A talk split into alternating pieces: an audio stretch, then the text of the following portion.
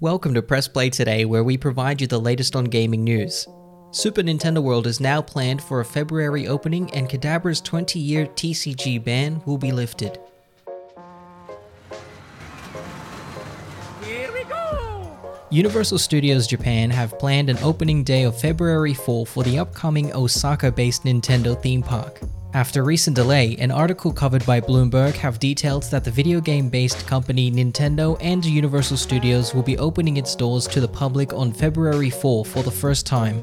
Super Nintendo World will be a small extension from the Universal Studio theme park based in Osaka, which will include games, shops, and rides featuring some of Nintendo's most recognizable characters. The theme park will feature interactive wristbands where visitors will use to collect digital coins while completing activities, and a Mario Kart themed ride that includes augmented reality to simulate a drive through Bowser's Castle.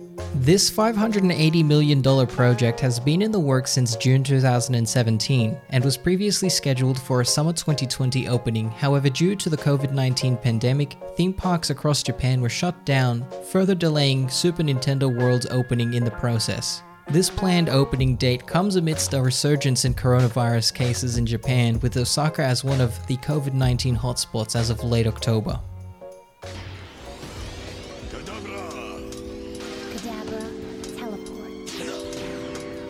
For nearly 20 years, the Pokemon Kadabra was banned in the trading card game, and since the early 2000s, Nintendo ceased to print the Psychic type Pokemon. This may soon no longer be the case, with a revitalized conversation between an illusionist and Nintendo.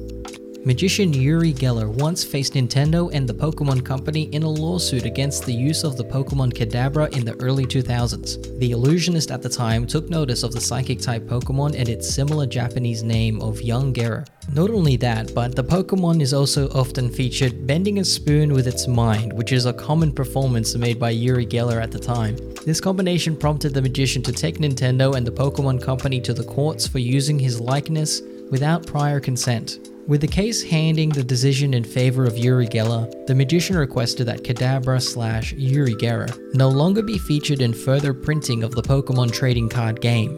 Moving forward 20 years to present, Uri Geller has taken to Twitter to announce that he has communicated to Nintendo representatives to begin discussions on returning Kadabra to the trading card game.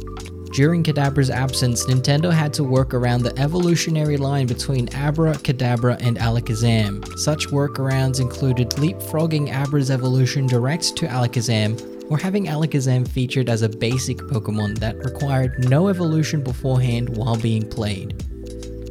Thank you for tuning in to Press Play today. For more on gaming news, visit PressPlayGG.com.